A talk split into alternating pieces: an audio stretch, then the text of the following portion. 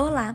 Neste podcast, um grupo composto por Caroline Mariotto, Juliane Catarina, Maria Eduarda da Silva e Maria Eduarda Ortiz vão falar sobre os alelos letais, os tais genes que matam. Bom, são denominados de alelos letais os genes que causam a morte de seu portador. Esses alelos foram descobertos por Lucien Cunotti, um biólogo que analisou o cruzamento de camundongos lá em 1904.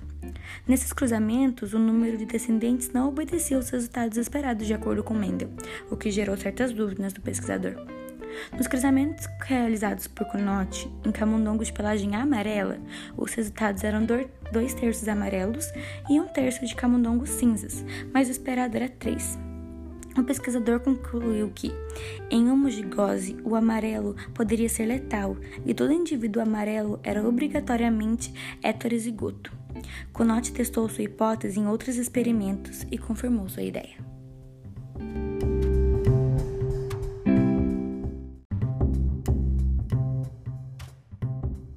Alelos letais completos e semiletais. Denominamos de letais completos aqueles genes que matam antes que os indivíduos que os possuem atingem a idade reprodutiva.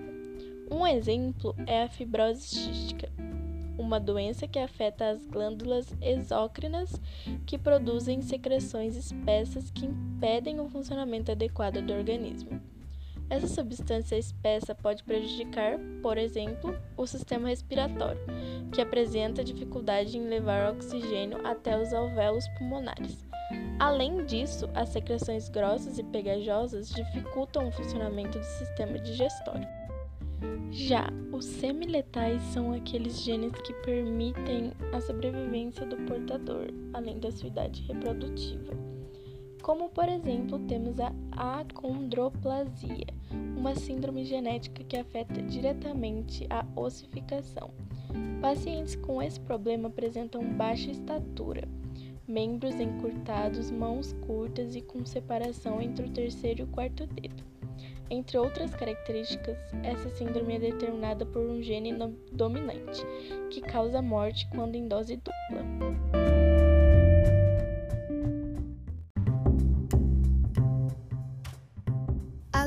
Letais são genes que podem levar seu portador à morte.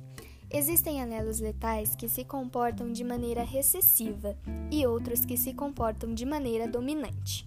Os alelos letais dominantes são componentes genéticos que proporcionam o mesmo genótipo em homozigose ou heterozigose.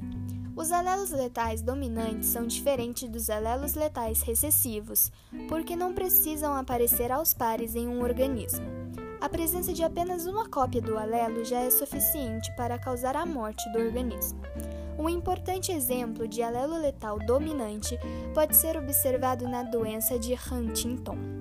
Nessa doença, observa-se uma progressiva degeneração de nervos e motora que afeta, entre outras partes, a fala e a deglutição.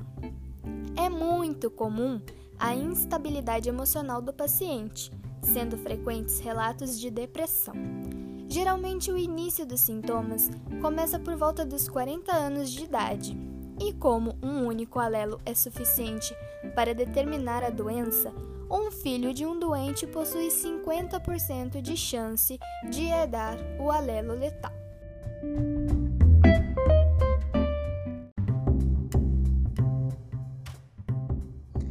Eu vou falar sobre os alelos letais recessivos.